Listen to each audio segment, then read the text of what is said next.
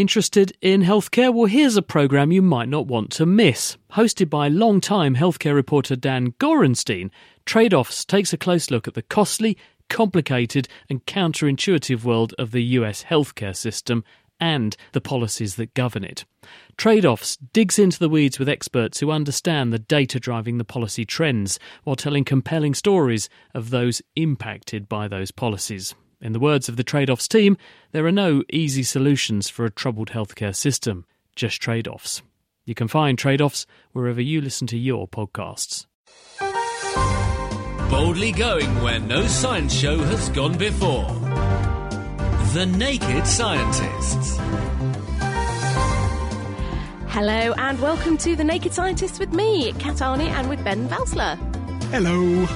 This week, we are scaling the heights to explore the science of mountains. We'll be finding out what being at high altitude does to the human body and how the processes that make mountains could be leading to global climate change.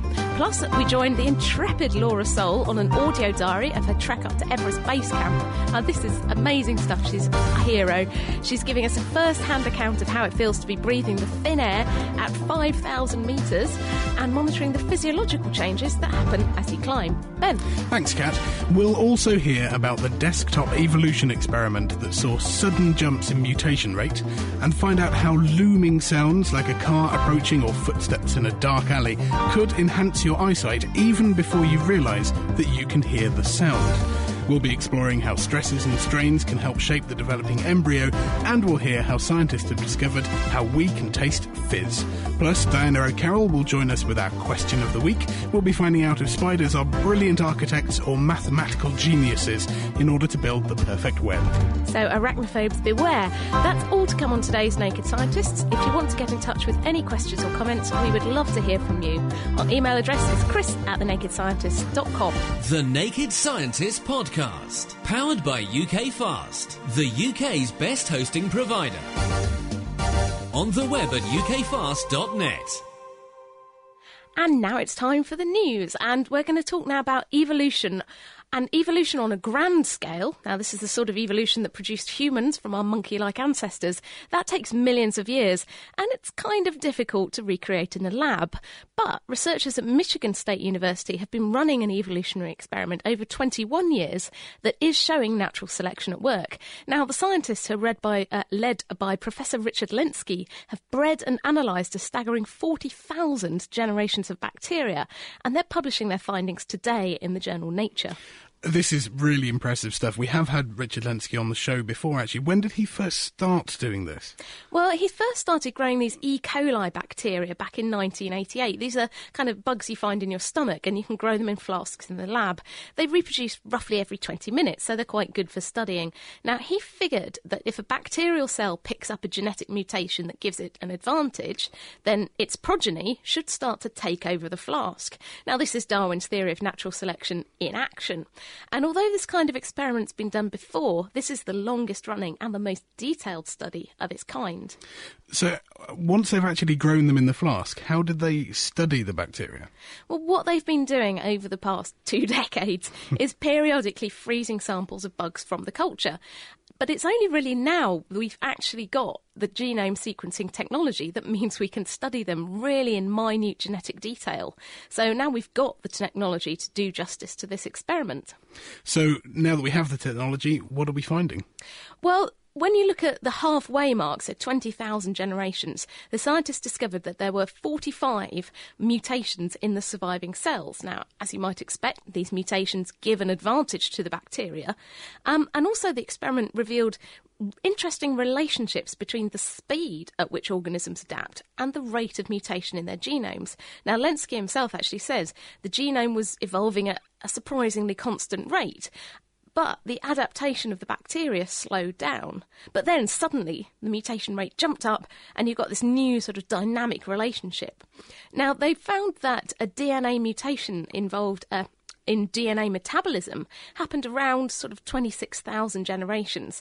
And this mutation in the enzyme that helps to make DNA actually means that the chances of mutations happening elsewhere in the genome really goes up a lot. So by generation 40,000, there was 653 advantageous mutations compared with the 45 they found sort of halfway through the experiment. So it's not just creeping up and we get the odd mutation every now and then. It keeps going fairly constantly. Some of these mutations themselves seem to cause this big jump, and so we get lots more mutations, which of course should mean quicker evolution. Exactly, and it's really interesting uh, because this research sheds light on many other situations where we get these kind of big jumps in evolution. For example, in cancers, you suddenly pick up a mutation that affects the DNA, and you know, then the cancer starts to pick up a lot more mutations that make it grow and spread.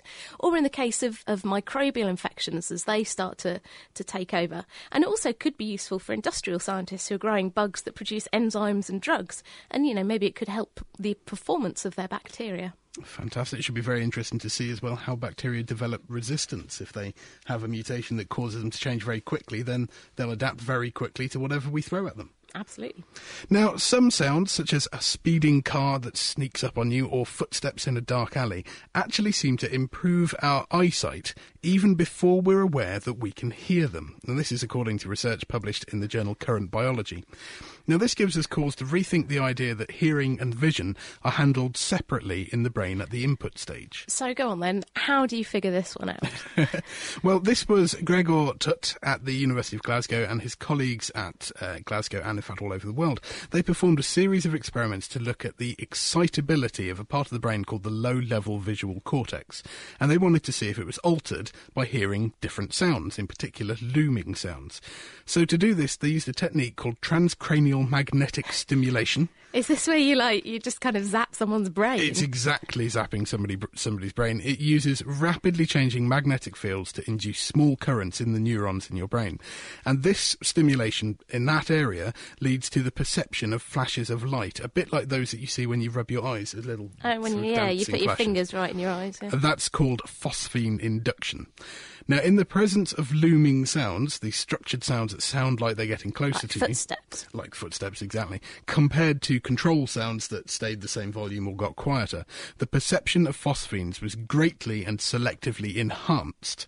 So this shows that these sounds do indeed alter the excitability of that bit of your brain that's responsible for your vision. They did see an increase in excitability when listening to the constant volume sounds, but lo- the looming sounds actually doubled the baseline phosphene perception. So this increase actually happened about 35 milliseconds before volunteers could hear the sound at all.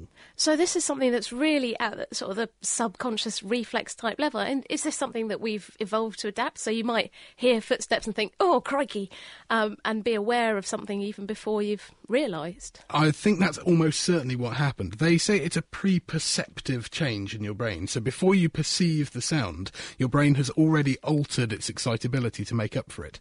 Um, they also followed an, an experiment to uh, to see if it was just the increasing intensity that got this reaction. So the fact that the sound was getting louder rather than it feeling like it was coming closer. And if you have a very structured sound like footsteps or like a car, a, a car yes, so something that's that's quite structured, relatively narrow band, then it can sound like it's getting closer. But if you have something like white noise, just a, a broad hiss, then that will just sound like it's getting louder and won't feel like it's getting closer. So when they did the same test with these sounds, they found that the visual cortex was just as excitable as when you were listening to constant volume noises, but not as excitable as when listening to these looming noises. So it's definitely to do with the fact that it feels like it's coming closer. Something creeping up on Something you. Something creeping up on you, exactly. Now, this shows that visual perception can be boosted by other senses in, as I said, a pre perceptive way. So before we realise what we're hearing. And this shows us that not only may this be an evolved capacity to listen out for that saber-toothed tiger creeping up on us when we're in our cave, but it may also give us cause to rethink the structure of the brain itself. Oh, there you go. And maybe make men look out for you when they hear your high heels coming. anyway, uh, from uh, the brain to the very start of life. And uh, talking about embryonic stem cells. Now, these have been hot news in science for quite a while. These are the first cells that form in the developing embryo just a couple of days after fertilisation.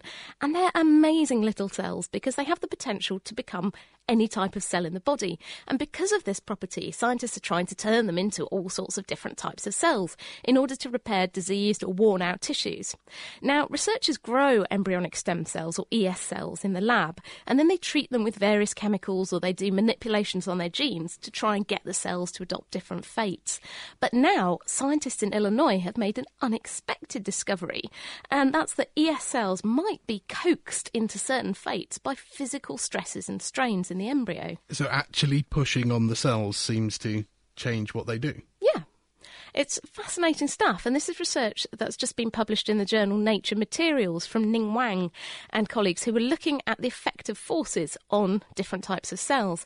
Now, to do this, they attach a single tiny magnetic bead. This is like a few nanometers uh, to the surface of a living mouse ES cell. And then they put the cells into a tiny oscillating magnetic field, and that makes the bead wiggle up and down, and this makes the cells start to wiggle up and down, and this mimics the natural forces that are within a cell, such as the movement of little motor proteins that are churning stuff around inside the cells. Now, this setup meant they could actually measure the mechanical force being applied to the cell and measure how soft the cells are. And when they did, what did they find? Well, the scientists found out that the ES cells were much softer and more sensitive to the movements than more advanced cells that had started to go down different fate routes. Now, for example, uh, muscle cells are much, much stiffer than ES cells. And the scientists also went to look at, at the effect of physical forces on the activity of different genes in the cells. And they found that applying movement to ES cells, this wiggling, caused them to switch off the activity of certain genes. And some of those genes control what type of cell the ES cell is going to become. So now I might be taking this a step too far, but does this mean that we can change what an embryonic stem cell is going to become just by wiggling it about? Possibly. That seems to be what it says. And now, at the moment, this research has just been done using mouse ES cells, and we don't know if human ES cells will respond in the same way. But it could provide a useful way of persuading cells to adopt certain fates. So, for example, if doctors are trying to replace damaged or worn out cells, and if it actually works in living embryos, maybe you can alter the fates of specific cells at an early stage. For example, if there are developmental defects going on without affecting neighbouring cells. Fantastic. Well, thinking of different types of cell, um, you know there are various different taste cells on your tongue that mean you can taste Yep. different things. Sour, sweet, salt, umami. Uh, Yes, exactly. Well, um, scientists have now discovered exactly what's going on when you taste a fizzy drink. It's both a physical and a chemical experience. Not only do you have the bubbles forming on your tongue, but also there's a chemical thing going on with one specific group of those taste receptors. Now, reporting in this week's Science, Jayaram, at Chandrashekar and colleagues from the Howard Hughes Medical Institute at the University of California, San Diego, and colleagues from various other places in the States, they show that the cells on our tongues that sense sour flavours are also responsible for tasting this carbonisation, and they've identified the gene that's probably responsible. So go on then. How does it work? Well, as I said, it's the sour the sour cells that do it. We know that we have cells that detect bitter, sweet, salty, sour, and umami, as you said, which is the, the flavour of uh, monosodium glutamate. Parmesan MSG. cheese. and yeah, parmesan cheese, lots of it in tomatoes. Um, the taste system is also responsive to CO2 through a number of different pathways. So there's olfaction, we can smell it. The chemoreception that detects CO2 in our lungs is also partly responsible. But by genetically deactivating specific sets of these taste receptor cells in mice, they could show that mice lacking the cells for sourness were completely unable to detect CO2. Now, these cells express an ion channel called PKD2L1. So they looked in these cells for candidate genes that were only really found in cells expressing that ion channel. Once they'd found a gene called CAR4, they switched it off and noticed that even though animals with sour receptor cells could still taste sour things, if this gene was switched off, they couldn't taste CO2.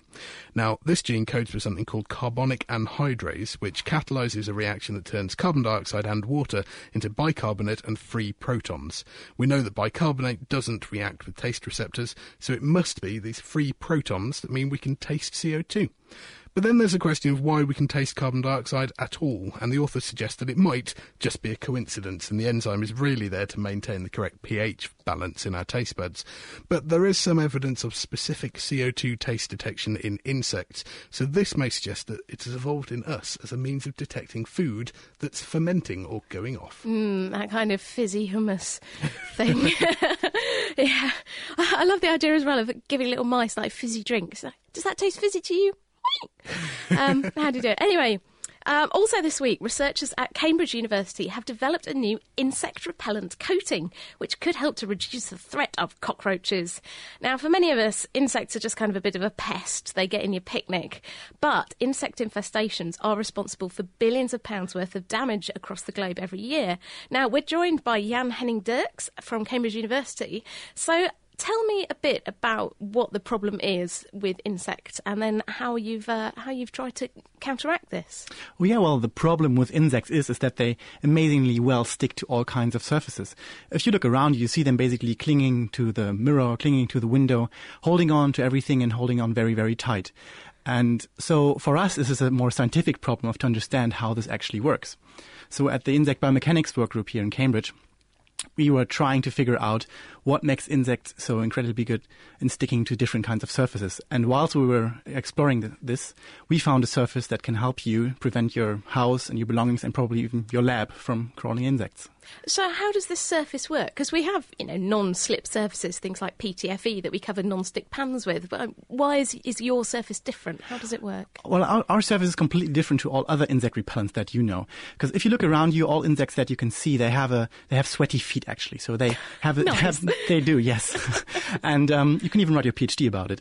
And so this sweaty this foot sweat that they have um, that helps them to stick to surfaces. And our technology does something very new. It, it basically ma- it tricks the insect's feet. It makes them lubricate their own feet.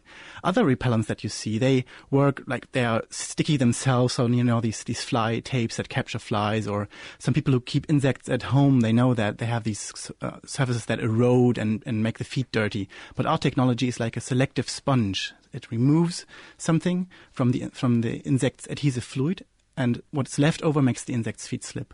So instead of having sort of a, a, sticky glue that they're sticking out the wall with, suddenly they're going woo and sliding off. It's very similar. So, th- so they don't really have a sticky su- uh, substance at first. It's more like ketchup or custard. It's it's one part of it is oil and the other part, part is water, and together it works very similar to ketchup.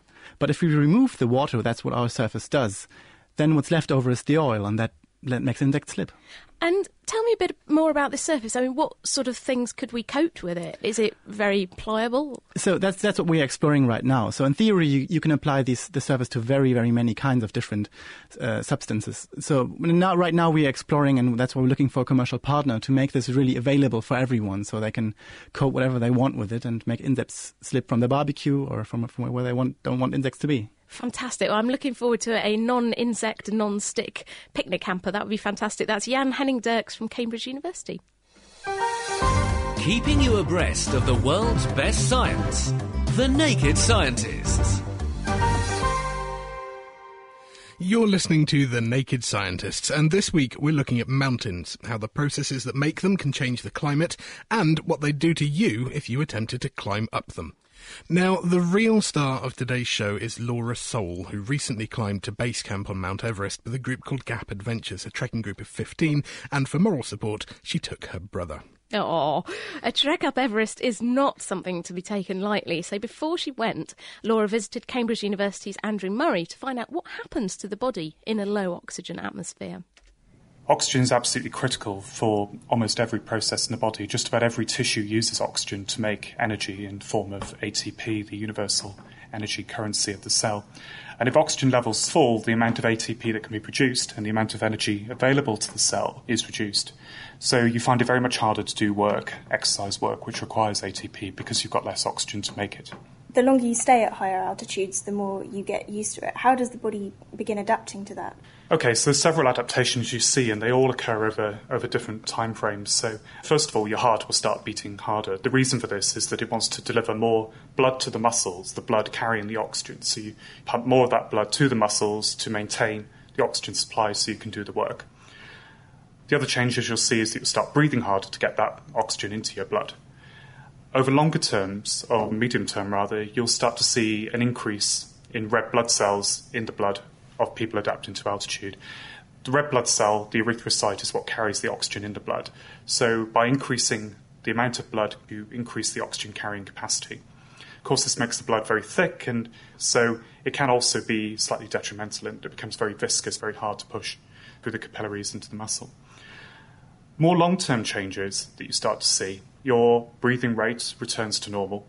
Um, your red blood cell mass stays high, but the signs are that there's other changes going on. And actually, we don't know a great deal about this, what's actually happening in the muscles themselves. We think it could be more blood vessels delivering oxygen to the muscle, or it could be changes within the tissue itself in the way that the muscle metabolism uses oxygen to make energy. It could become more efficient, or it could use other metabolic pathways that are not dependent on oxygen. Is there any height at which the human body cannot adapt to high altitude? Absolutely. As part of our expedition in 2007, my colleagues and I took blood samples from very high on the mountain. We took samples as high as 8,400 metres, and interestingly enough, we found that even up to about 7,000 metres, the blood oxygen content was maintained, by which I mean you had more red blood cells. Each of them was carrying less oxygen, but the fact that there was more of them meant that the total amount of oxygen in your blood was the same. But above 7,000 metres, and certainly above 8,000 metres, this began to fall. This area is known as the death zone by climbers, and you really don't want to spend too much time there for obvious reasons, as its name would suggest. But above around 7,000 metres, the body can no longer adapt, and the amount of time you can spend there is limited. One thing that you can test to see how your body is adapting is the alkalinity of your urine. Why does that change? Okay, so one of the initial changes is that you start breathing very hard, and this is triggered by a low oxygen level in your blood. Your chemoreceptors, which monitor oxygen and pH, sense that oxygen levels are falling and you start breathing hard. Now, one of the problems with breathing hard, as well as bringing in more oxygen, is that you breathe off carbon dioxide. So you decrease the amount of carbon dioxide in your blood. And carbon dioxide is acidic. If your blood then becomes very alkaline, this triggers other chemoreceptors to say, whoa, stop breathing, you're breathing far too hard. You get very sporadic breathing patterns. And this particularly happens when you're asleep and you haven't got conscious control of your breathing. So this is known as Cheyne-Stokes breathing. So you might be breathing very hard one minute and then suddenly you'll stop breathing and you'll wake yourself up thinking that you're drowning in your sleeping bag and try to rip it off you. It can be very scary, but it's even more scary for your tent mate who thinks that you're having a heart attack and, and uh, about to die in the middle of the night. So one way the body adapts to this is to reduce the alkalinity of your blood by excreting bicarbonate, which is alkaline. The kidneys do this job very effectively, putting the bicarbonate into your urine, and then your urine becomes very alkaline. Of course, the side effect of this is that you need to pee a lot. So you'll be waking up a lot in the middle of the night and getting up and going to the loo, especially your first night there. A very interesting thing that changes at altitude is your sense of smell. Is there an understanding of why that occurs? So, my understanding is that there's two possible causes for this, and we aren't absolutely sure which of these is the true explanation. Yes, your sense of smell is definitely decreased. And it could be because the, the chemicals that are flying around in the air that are picked up by our olfactory nerves, those chemicals are more dispersed in the, in the thin air. The other possibility is that certain neural pathways might be downregulated and therefore the sense is impaired.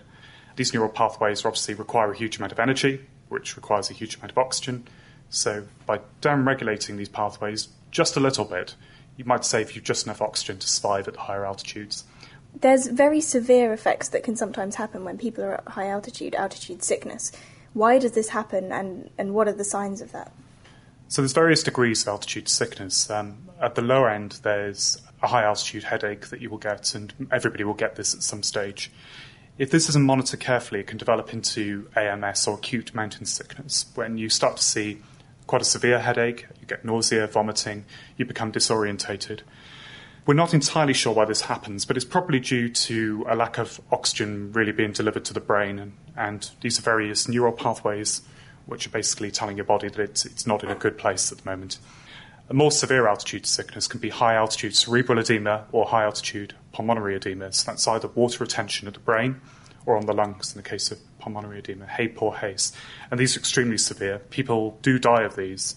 All climbers going above base camp or even at the kind of base camp level need to be monitored very carefully for any signs of HAPE or HACE. And if any appear, the only solution is descend, descend, descend. Why they occur and why they occur in some individuals and not others is not really clear. Certainly, aspects like physical fitness at sea level are not good predictors of altitude sickness. And in fact, the only predictor of how well somebody will do at altitude is how well have you done on previous trips to altitude. If somebody has done well previously, they're likely to do well again. If they've done badly previously, they're likely to do badly again, which suggests there's certain genetic factors. What the genes are that regulate this, we don't know, but um, work is, again, ongoing.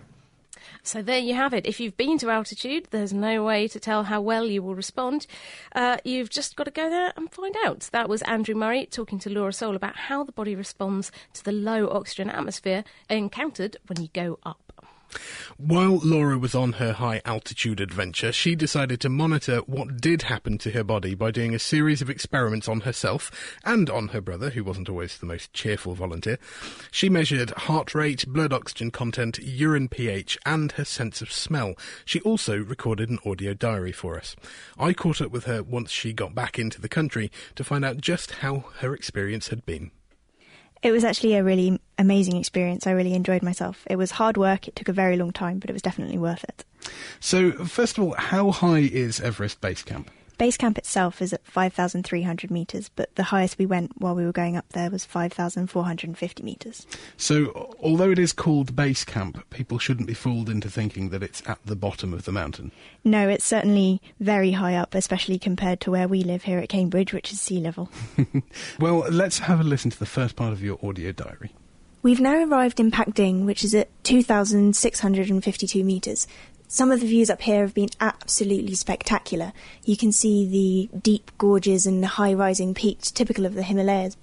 Unfortunately, for a lot of the day, it's been quite cloudy and has been raining fairly solidly all day, which is a shame.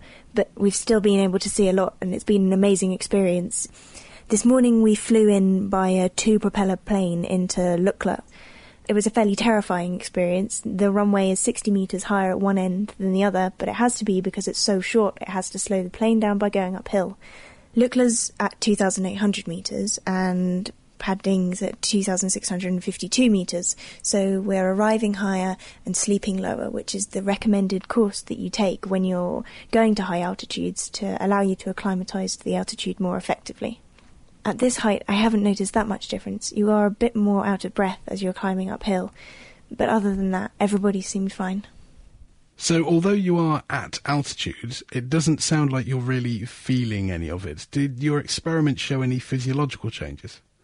Yes, they actually did. Even though we didn't necessarily notice the change ourselves, our oxygen blood level had dropped down to about 97% of what it normally is, and our resting heart rates had increased by maybe 10 or 20 beats per minute.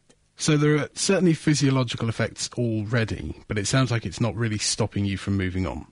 No, not at all. I mean, it's hard work, it's a hard walk, but you take it so slowly to try and prevent altitude sickness. No, we weren't really feeling anything at that stage. Okay, well, let's have a listen to the next stage of your walk.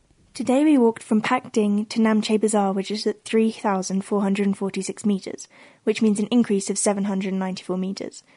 The climb was pretty steep the whole way, and it was quite tough. What was perhaps most disconcerting was that Sherpas often happily walked past us, having no trouble at all, when they were carrying up to 80 kilograms sometimes. We've now started to see the effects of altitude. You do get more out of breath doing things, it is harder, and you are more tired. By the end of the day, the whole group pretty much was completely exhausted. However, nobody's ill yet. Everybody's feeling well and happy and is looking forward to our rest day, which allows us to acclimatise to the altitude tomorrow. Now that sounds like that was an enormous change in altitude in one day, 794 metres. Yes, it really was a big jump up that day. Um, it was quite hard work, and you really saw it in the experiments that we were doing. My blood oxygen level had dropped down to about 90% of what it normally is, which is quite a big difference.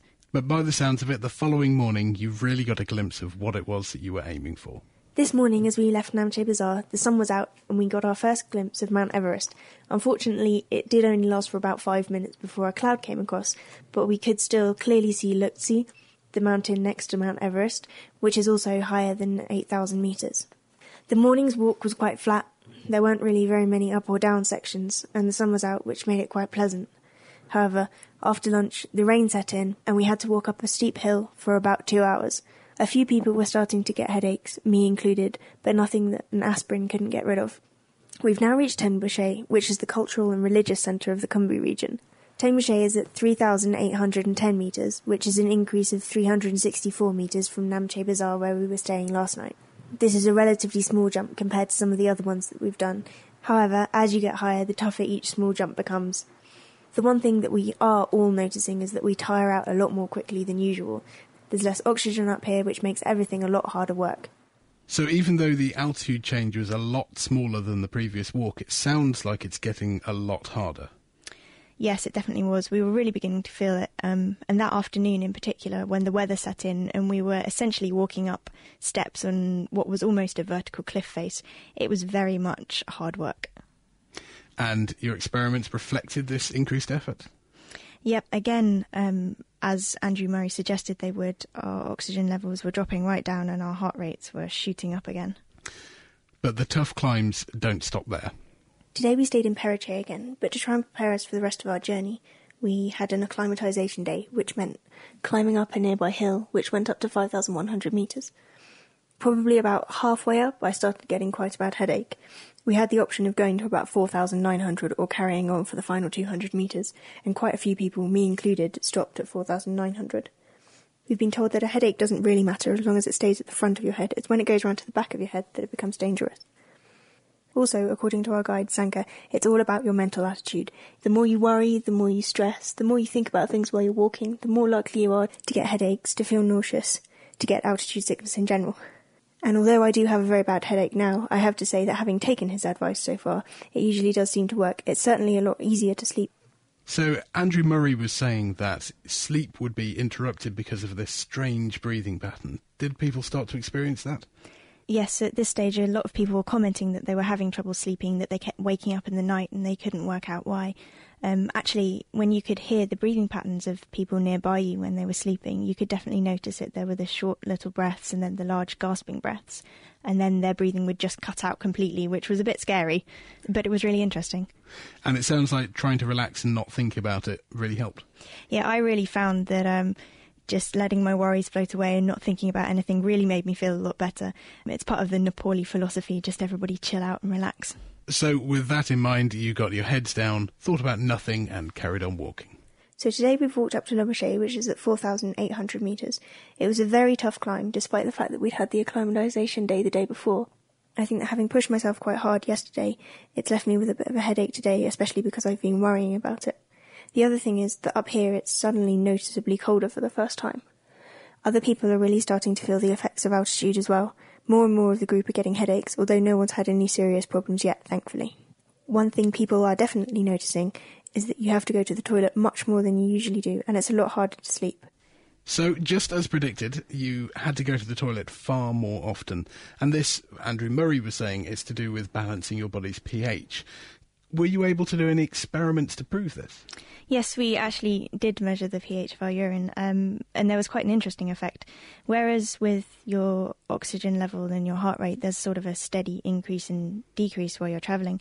Um, with this, it was more that the alkalinity of your urine would shoot up when you made a jump in altitude, when you went up a long way, and then very quickly it would drop back down again to a normal level, and then as you went up again, it would shoot back up and then drop all the way down again. Fascinating stuff. You are, in many ways, very close to reaching base camp. We will find out later in the show if you actually made it. By this point, the views must have been incredible, and there must have been quite a drive to get there. Yeah, it really is a spectacular place. If anyone ever gets the chance to go there, I'd I'd recommend it. There's never seen anything like it before in my life, and um, I'd love to go back.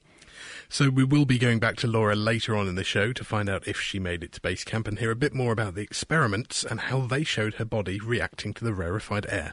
Laura has also very kindly sent us some pictures of her trip. You can find them all at thenakedscientist.com slash podcasts. Lifting the lab coat on the world's best science. The Naked Scientists. Now, you're probably aware that different continents shuffle around, some slowly colliding while others pull away. And you may also probably know that this is the process that leads to the production of mountain ranges and can lead to devastating earthquakes.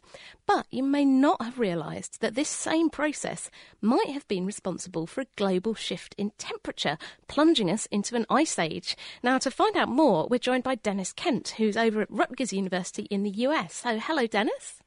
Uh, hello. Hello. How's how's things over in the US? Oh, very uh, uh, not too bad. Climate-wise, uh, weather-wise, it's cold. Excellent. Uh, now let's talk about some of these climate changes. Um, tell us very briefly how the climate has changed over, say, the past hundred million years. Well, over the last hundred million years, it uh, started out being very warm, and uh, there was a transition about 35 million years ago to uh, development of ice sheets, first in Antarctica, and later, more recently, in the last few million years, the ice sheet in Greenland, and uh, every now and then during this current ice age, enveloping some parts of Scandinavia, Great Britain, of course, uh, much of North America. So we're actually kind of in an ice age now, technically. Uh, most definitely. Okay, most definitely, as well as technically. and now, um, looking back again, sort of over hundred million years ago, what what did the world look like? Well, the, the continents weren't in the shape that we know them today. Oh, uh, the, the, continents were in quite different places, and uh, even prior to 100 million years ago, they were lumped together in uh, we call Pangea, a giant landmass that uh, extended virtually from pole to pole and that rifted apart starting about 180 million years ago. And at about 100 million years ago, the continents were quite well dispersed, and uh, then started the process from dispersion into collision. And so, over the last uh, last 50 million years, 100 to 50 million years, uh, the continents were recoalescing in part. So we've established that you know the continents kind of drifted apart and now they're drifting back together and crunching together. But how is this related to climate change? Surely it's just you know continents crashing into each other. How can that affect the climate? Well, the, the mechanism uh, that we what we've been thinking about is uh, looking at sources of CO2 and assuming that the long-term changes in climate are due to different levels of CO2 in our atmosphere. And the main, some of the main sources of CO2 is uh, ocean spreading ridges, and uh, and then also in so-called subduction zones where the ocean floor is uh, being subsumed. The it's our, our idea is that the uh, the amount of CO2 produced in ocean ridges stays more or less constant, kind of kind of a background background level. But the main variation in CO2 production is in subduction zones. And it's in those zones, it's the character of the sediment that enters into them. So one of the areas you've studied is basically where India has kind of crunched into Asia. What do you think's going on there? That's a critical area because for two reasons. One, it was a place where uh, several thousands of uh, oceanic crust was subducted under under Asia as India made its uh, migration from the southern hemisphere to the northern hemisphere. And importantly, the ocean crust that was being subducted was had to go under the equatorial belt, which was a locus of uh, carbonate production by uh, microorganisms like foraminifera and coccoliths living in the water column, and uh, preferentially being along the equator where it's warm and there's also nutrients from upwelling waters. And they drop down onto the ocean floor and then we're subducted. And it's this uh, decarbonation in the high temperatures and pressures of a subduction zone that release CO2, and that then uh, caused a warmer climate until that factory shut down. So the idea is there's all these little sort of plankton and things on the seabed that are then getting squished up and releasing their CO2 into the atmosphere. Would that have really been enough to cause a massive global climate change, sort of the end of the last ice age? Well, actually, that was what uh, was sustaining and making the climate warmer, and it was the absence of that that uh, I think contributed to a uh, shift in CO2 levels in the atmosphere to uh, to lower values as it equilibrated with lower amounts of CO2 being injected into it.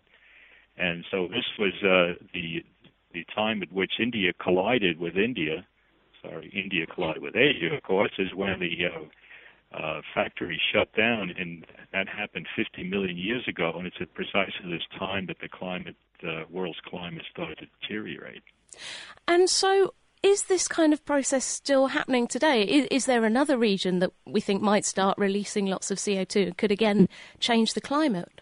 Well, eventually, but uh, right now there's uh, very little carbonate sediment that's being subducted uh, just under Central America, actually, and uh, so the, the the amount of CO2 from this source, at least, is not uh, has not really uh, not really increased, nor does it look like there's a prospect of it increasing any time in the near future. And what kind of things are, are you and your group looking at at the moment? Where where do you go next now you've discovered that probably this crunching of India into Asia has released CO2? What more are you doing to understand the process? What led up to it is, uh, occupying a little bit of our time because over the uh, Cretaceous or this uh, period about 100 million years ago until the essentially factory stops at 50 million years, there's some it, it uh, that uh, the Cretaceous had climates that were arguably even warmer than the Eocene, or 50 million years ago, until the crunch. So we're looking uh, more detail at how much uh, carbonate sediment uh, was subducted then. It's one of these odd coincidences, or perhaps there's some uh, other reason that the development of microorganisms that live in the upper water column that secrete calcium carbonate actually became prolific at about the time that India started moving north. So this it's this uh, kind of a unique circumstance that contributed to the very warm climates in the from the 100 to 50 million year interval. Absolutely fascinating stuff. Well, thank you very much. Uh, that's Dennis Kent from Rutgers University in the US explaining how continental collisions can cause a change in the amount of CO2 uh, from the seabed uh, released into the atmosphere. Um, and then when it stops, it leads to the ice age that we are now in. Laying the facts bare. I say. The Naked Scientists. This is The Naked Scientists with Kat Arney and with me, Ben Valsler, and today we're talking about high altitudes and continental collisions. Soon we'll be joining Diana O'Carroll to find out if spiders are expert mathematicians and architects, but first we go back to Laura Soul to find out if she made it all the way up to Everest Base Camp. Yes, we did. Everybody in the group got all the way up there. How did you feel when you got there? immediately when I got there, not that great because um, it was very difficult to get up there on that day. It was a very long walk. We'd been walking all day by the time we reached base camp, so I was exhausted. I had a splitting headache, and I just wanted to lie down on the floor, really. but once you'd got over your initial exhaustion, you could stand there and look around you and sort of take in what you'd achieved and look at just what was around you, the view. It's uh, it's good to sit down. I have a massive headache, and so do most people. I felt a bit sick on the way up, but I'm okay now. Some people feel very sick. The view from here is absolutely amazing. You can see the Khumbu icefall, which is really beautiful with these huge, big, jagged peaks of ice. It's been very hard work to get up here, but I'd say that it was definitely worth the climb. Well, you do certainly sound exhausted, but that must be a day that will stick in your memory forever. But thinking back to the experiments you were doing on yourself, what was your heart rate and blood oxygen like that day? Well, it had really dropped down then. I mean, my oxygen level was 79% of what it usually is, which is, is very low. And our heart rates were all sort of up above 100, above 110 in some cases. And how long did you actually manage to stay there? How long did you stay at base camp? I think we were probably there for about an hour or an hour and a half in total. And it must have felt quite nice to start coming back down. Yes, when we began descending, um, it was quite a relief. We're back down at Namche Bazaar now at 3,440 metres. My blood oxygen level is back up to 94%. The difference between how I felt on the way up here and how I feel now on the way down is absolutely huge because I've acclimatized to higher altitudes. So now it's easier to breathe here than it was on the way up. Everyone is just really full of energy, even though we walked in one day what took us four days on the way up. Well, thinking back to uh, what Andrew Murray was saying earlier and the experiments that you've done, one thing that we haven't talked about yet is the sense of smell. So, what happened? So, yes, I definitely noticed that my sense of smell wasn't as good, particularly because I couldn't smell myself or any of my trekking companions, nor could I smell the many yaks that were there. How do you go about measuring your sense of smell? Surely it can't be stand a certain distance from a yak. Um, no, unfortunately. Well, I used the University of Pennsylvania smell identification tests that we got from a company called Sensonics. So basically, it's four little booklets, and they're kind of a scratch and sniff type thing. So you go through with a pencil, scratch them off, and you choose which thing you think it smells most like. And basically, the more that you get right, the better your sense of smell is. I've got one here actually. If you want to have a smell, um, some of them are quite potent. so this really is just a little scratch and sniff booklet. We have to scratch it with a pencil. I'm being told that this odour should smell like lilac, chili, coconut, or whiskey. So I'll give it a scratch. I actually find that quite hard to tell. It could be lilac or it could be coconut. What does that tell me? How do I use a scratch and sniff to tell me how good my sense of smell is? Basically, you cross off the answer that you think it smells most like. With the tests, they give you a little booklet that tells you the actual answers, what it's actually supposed to smell like. So if you've got it right, then you get a point, and um, the more points you get, the better, really. I assume they aren't all pleasant things like lilac and coconut. And no, sadly, some of them are quite unpleasant. There's onion, there's motor oil, there's paint thinner. Yeah, it wasn't always a pleasant experience completing these halfway up a mountain. All in the name of science, and we did find evidence to back up what Andrew Murray was saying that your sense of smell appears to decrease with altitude. Yep, definitely. So it was obviously a fantastic experience. Did everybody else that you climbed with enjoy it as much as you did? I think in the end, everybody probably did enjoy it as much as I did, but there was a very wide variety in the way that people responded to going up that high to find out how some of the others had felt now that we were further back down after we'd been to base camp, I first of all spoke to Nikki Scott. Hey, oh, feeling lots better. You can definitely tell that there's more oxygen, even though we're still over two and a half thousand metres above sea level. Did you notice any difference in your sleeping pattern? Um, generally, I sleep quite well, but yeah, definitely was up and down to the bathroom a little bit more. but apart from that, I was actually okay with the altitude. Nikki actually got off very lightly, but not everyone was so lucky. I also spoke to Steph Shea. Basically, the whole way up, I had a slight headache, and the higher up we got, the worse the headache got, to the point where, yeah, I couldn't function that well. Going to the bathroom, I needed to pee a lot more than usual. Another thing that I did find was when I was trying to sleep, I found it really hard to breathe. I had really heavy chest, tight chest. I think that was about it. I got sick, stomach sick, probably, yeah, brought on by altitude as well. So a real variety of reactions, but I'm guessing that everybody was equally thrilled with the experience. Yes, definitely. I think everyone certainly felt that it was worth it, and a few people raised a lot of money for charity as well. In fact, this sort of adventure makes people feel charitable, and I'd like to say thank you to Sensonics, who gave us the smell identification tests, pH Health, who gave me the urine alkalinity testing sticks, and also to Proact Medical, who lent me the pulse oximeter for my trip. So it was quite a challenge, but all for a very good cause. That was Laura Soul, as well as fellow Everest climbers Nikki Scott and Steph Shea.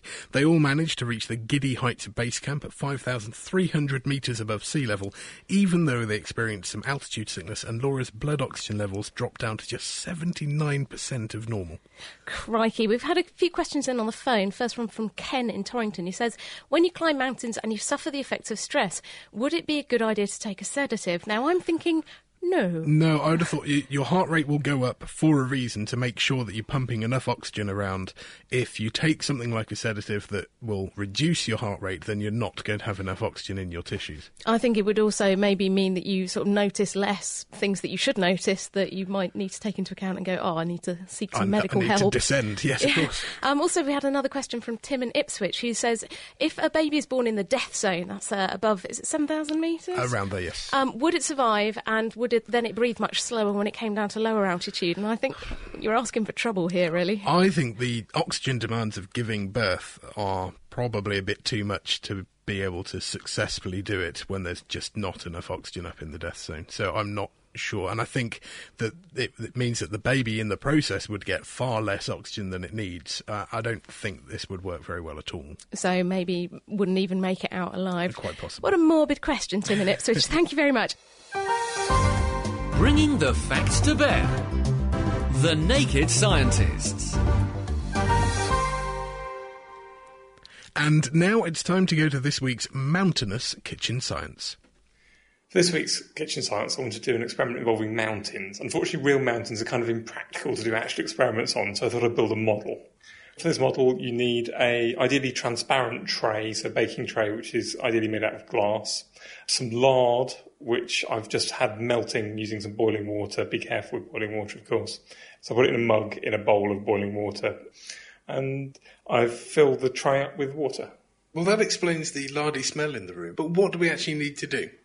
Well, now we've got the lard nicely molten, I'm going to pour it onto the surface of the water to form a layer a couple of millimetres thick. And fat is less dense than water, so we're expecting that this will float on the surface. So far, this doesn't look anything like a mountain. In fact, it doesn't really resemble anything other than a fatty mess. Well, the idea is that mountains are normally made out of continental crust. Now, this is um, rocks like granite and sandstones and things. They tend to be slightly less dense than the mantle, or the top layer of the mantle, the asthenosphere, which is below the crust, and therefore they'll float on it. The density of the mantle is about 3.3 tonnes per cubic metre. The density of continental crust is about 2.7 tonnes per cubic metre. So I'm using lard because it's got a similar sort of relative density with water as continental crust has with um, mantle. So really, this lard on water represents the Earth. That is a floating lardy crust. Yeah, you're right. And the Earth's crust is floating on this mantle and it's moving around. These plates of crust are moving around, occasionally crash into each other. And these crashes are what create mountains. So our large crust is now about the right consistency. It seems to have gone fairly hard and it's floating comfortably on the water. You now have to make it into two separate large continental plates. That's right, I failed to make two to start with, so I'll have to chop this one in two using a pair of scissors. Okay, so we're going to end up with a pair of lardy scissors. In order to emulate what happens over geological time as real continental plates crush into each other, we have to push our two sheets of lard together. In reality, the continental plates are moved around because the oceanic plates and the lithosphere, the layer just below them, is denser than the mantle once they get cold, so they sink and pull things behind them. But in our case, I'm going to have to use my fingers and get them all lardy. So I'm now gently holding the lard with as many fingers as possible because it's not very strong and trying to push the two layers together. One of them is, appears to be starting to subduct under the other one. Yes, it's sort of folded over and is now going underneath the other plate. It's it's falling over in little flaps. If you look at the surface now, the two plates got a lot shorter and where they were crushing together, it's definitely higher up than it was before. There are distinct peaks in it and valleys. It, it actually does look like a small, lardy mountain range. That's right, but the interesting thing is if you now look underwater, so essentially under the mantle in reality, it almost looks like a mountain range again, but upside down. And actually, the upside down mountain range is far bigger than the one on the surface. So, if our lard model holds true, then that means that every mountain range we see, there's actually bigger upside down mountains underneath them. That's right, especially really big mountain ranges like the Himalayas. There's going to be five or six times as much mountain range below the surface than there is rising up above it. Just like icebergs, what we see is only the tip. That's right. You do also get some mountain which is created so fast that the mantle doesn't have time to balance everything out, like Hawaii. But anything which has been around for a few tens of millions of years will certainly be in balance. This is called isostatic equilibrium. And they'll have huge roots. Well, there we go. So mountains have roots and not just the ones that you can use to climb up them. We'll be back with another experiment next week. So Dave's lardy mountains show us that real mountains have deep roots, maybe six times as much rock under the surface than above it. Now, if Dave's lardy crust has inspired you to try your own experiment, do let us know. You can tweet at Naked Scientists or email chris at thenakedscientist.com with your own lardy crust experiments. Oh, lardy crust. There's something so very wrong about those two words put together.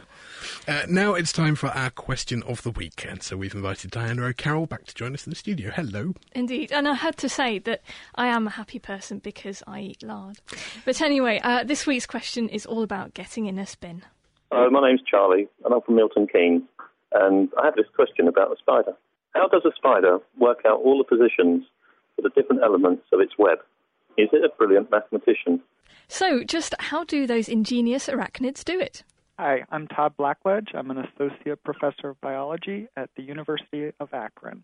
Surprisingly, despite how elegantly symmetric orb webs are, they don't have a map of the shape of the web. Instead, they have genes that control how they move individual legs as they're manipulating silk threads and how to interconnect silk threads. It all starts off with a bridge thread. So a spider can suspend its web in midair by releasing a very lightweight silk thread until it snags on something, such as a, a tree on the other side of the trail you're walking on. That bridge thread then forms the core of the web. The spider is able to move out and begin to build an outer framework for the web at the same time as it establishes what are called the radial threads. Those you can think of as the spokes on a wagon wheel.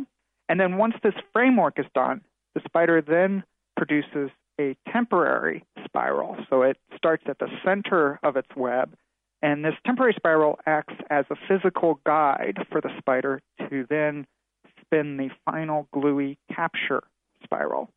And the spider starts at the outside of the web, follows that temporary spiral, and essentially paints itself into a corner in the center of its web. They actually use their legs to measure the distances. So if you watch an orb spider as it's spinning its web, it's reaching out with one set of legs to touch the uh, temporary spiral and then using its hind legs to then position the sticky spiral. So the spacing between rows of silk is going to change as a spider matures and the length of its legs grows longer and longer. So, spiders have some clever genes telling them how to spin their webs, and instead of a set square and tape measure, they only have to use their legs. And there's been some evidence in other species that counting steps is very important for things like navigation. I know some research got ants and glued pig bristles onto their legs. What if you're a millipede? how do you count all those steps? very good point. But these ants with the pig bristles massively overshot because they were counting the same number of steps, but because their legs were now artificially much longer, they walked much further. So maybe spiders are doing the same sort of thing. I see. That's very, very mean of the scientists. But also on the forum, we actually had some wit. Uh, Neil EP said, Don't spiders just go online and order them from the World Wide Web? oh dear. But anyway, from floaty webs to uh, floaters now for next week's question. Hello, this is Paul from New Zealand. My question is Would it be possible to have a coil of thin wire in one's spectacle frames which would attract floaters in the eye to the extremities of the eye so that they would not float across the eye and be a distraction. Why do we get those little flickery shadows dancing across our vision? Help us to answer this next question of the week by emailing us, chris at thenakedscientist.com, or you can write something on our forum, and that's thenakedscientist.com forward slash forum. And we'll be back to tackle that one next week. Thank you very much, Diana. That was Diana O'Carroll with our question of the week. You can find all of her previous questions on our website at thenakedscientist.com slash QOTW. And before we finish, we've had a question in from Matthew who says, Why is the background radiation in Germany higher than it is in the UK? Now, we spent some time looking at geological maps of Germany and the UK, and our conclusion is, is that a lot of Germany is made of granite, and granite releases a radioactive gas called radon. But the UK isn't completely bereft of radioactive rocks. A lot of Cornwall, uh, a lot of Wales, quite a lot of the Pennines and some of the Peak District, and of course Edinburgh is made of granite and does release radon. And um, there was some research, uh, I think a couple of years ago, that showed that people in Cornwall are actually getting quite a significant dose of radioactivity that does increase the risk of lung cancer in these areas. Um, and in fact, if you smoke and live in places like Cornwall that are very granity, that's actually a much more significant impact on your cancer risk than if you just lived there and didn't smoke. So if you live in Cornwall or anywhere that looks a bit granity, then don't smoke. But as to whether the background radiation is higher in Germany versus the UK, it really depends where you live. If you live in a very granity bit of Germany, yes, it will be higher. But uh, if you live in a very granity bit of the UK compared to a non granity bit of Germany, then obviously it'll be higher in the UK. What do you think, Ben? I think that sounds just about right. It's all about local geology. But that was a great question. Thank you very much, Matthew. Thank you. And that's all we have time for this week. Next week, we'll be looking at diseases of the brain. We'll discuss the genes involved in Alzheimer's. We'll find out how a vaccine for multiple sclerosis might work. Many thanks to Jan Henning Dirks, Dennis Kent, and Laura Soul for joining us this week. And also big thanks to our production team. That's Meera Senthilingam, Diana O'Carroll, Dave Ansell, and Tom Simpkins. Finally, thanks to all of you at home for listening. You can catch up with any shows you've missed. Download the Naked Scientist podcast for free from www.thenakedscientist.com slash podcasts. That's all from us for now, so have a great week. Goodbye. The Naked Scientist podcast comes to you from Cambridge University and is supported by the Wellcome Trust, the EPSRC, and UK Fast. For more information, look us up online at nakedscientist.com.